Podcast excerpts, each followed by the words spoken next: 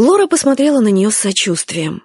Сегодня на нее все смотрели с сочувствием. Дверь кабинета была приветственно распахнута, и раздолбеж ожидал.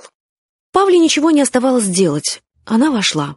Шеф ее, непривычно благостный и мягкий, парил в сигаретном дыму, как привидение. «Сядь-ка, не мрабец!»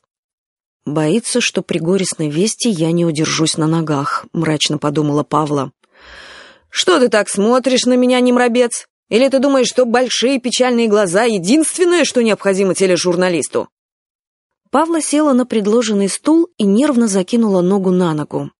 Внимательно оглядев ее, раздолбеж криво усмехнулся. «Ты зря нацепила эту юбчонку. Твои голые коленки меня не растрогают». Павла вспыхнула. Мини-юбку она надела потому только, что сегодня утром Митика привел в негодность ее рабочие джинсы. Конечно, объяснять это раздолбежу было ниже Павлиного достоинства. «Итак...» Раздолбеж с отвращением отхлебнул от привычной кофейной чашечки. «Итак, мы имеем ассистентку Немрабец, в активе у которой глаза и коленки, а в пассиве... Где кассеты от Ковича? Ты должна была принести их вчера!» Павла втянула голову в плечи. При мысли о Ковиче вспоминались почему-то не Саак, не кассеты и не пыльная в столбах солнца квартира. Вспоминался тюбик помады, валяющийся в щели между кирпичиками тротуара. И помада-то, честно говоря, дешевенькая и почти полностью израсходованная, сточенная до тупого пенька. Сегодня утром Митика взял брусочек красного пластилина, растопил на сушилке для полотенец и подложил тетке на табуретку. В тот самый момент, когда погруженная в себя Павла усаживалась за стол. Пластилин расплющился, как красная шляпка сыроежки, и значительная его часть осталась на Павлиных штанах. Митика отделался строгим выговором, штаны остались мокнуть в тазике с моющим средством. «Ты слышишь меня, немрабец?» Павла опустила голову. Мысль о расплавленном пластилине то и дело сменялась мыслью о сажьей сущности режиссера Ковича. «Мне очень жаль, немрабец, но тебе придется делать карьеру где-нибудь в другом месте». Раздолбеж постоял, изучая ее склоненную голову. Широко шагая, подошел к захламленному столу, выудил из кипа бумаг одинокий, зловещего вида листочек. «Распоряжение о твоем увольнении. Копию отнесешь в бухгалтерию, получишь свои деньги и сделаешь так, чтобы больше мы не встречались». Павла подняла голову. Раздолбеж возмущенно уперся руками в бока. «Плакать раньше надо было. Где кассеты от Ковича? Где? Где?» По какому праву ты срываешь мне творческий процесс? Ты, который самостоятельно не умеешь и шага ступить, не умеешь раскрыть рта, не умеешь договориться с человеком. Об инициативе я не говорю.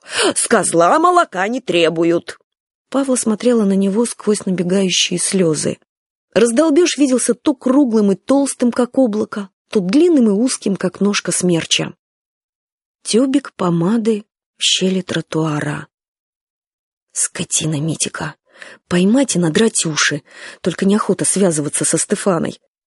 «Что же мне теперь делать?» — спросила она, и голос плохо ей повиновался. Раздолбеж отвернулся. «Найти работу, где не надо думать головой, где можно думать голыми коленками. Ничем не могу помочь тебе, Павла. Мозги не покупаются». От обиды она заревела уже откровенно. Раздолбеж воздел палец, собираясь сказать нечто нравоучительное, в этот момент зазвенел телефон. Покосившись на Павлу, ее судорожные всхлипы могли придать телефонному разговору нежелательный фон, раздолбеж обошел вокруг стола и поднял трубку. Павла на короткое время оказалась предоставлена самой себе. Скрючившись на стуле и размазывая по щекам потеки черной туши, она лелеяла в душе единственное желание — добраться до туалета, запереться в кабинке и там выплакаться волю, не думая ни о чем и никого не стесняясь. Добраться бы, какая бы добрая сила перенесла ее сквозь стены, прямо сейчас. Верная приличием, она все-таки сдержала плач и потому смогла услышать, как говорит по телефону раздолбеж. Говорит, не умея скрыть удивление. «Да? Да, конечно, и железные белки. Хм, собственно, если бы я знал сразу... А? Да, безусловно, талантливая и перспективная. Нет, я, видите ли, еще не успел.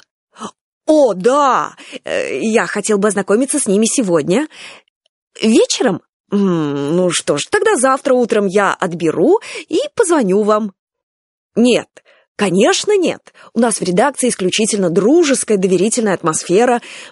Безусловно, я передам ей ваше лестное мнение. Да, спасибо. До встречи.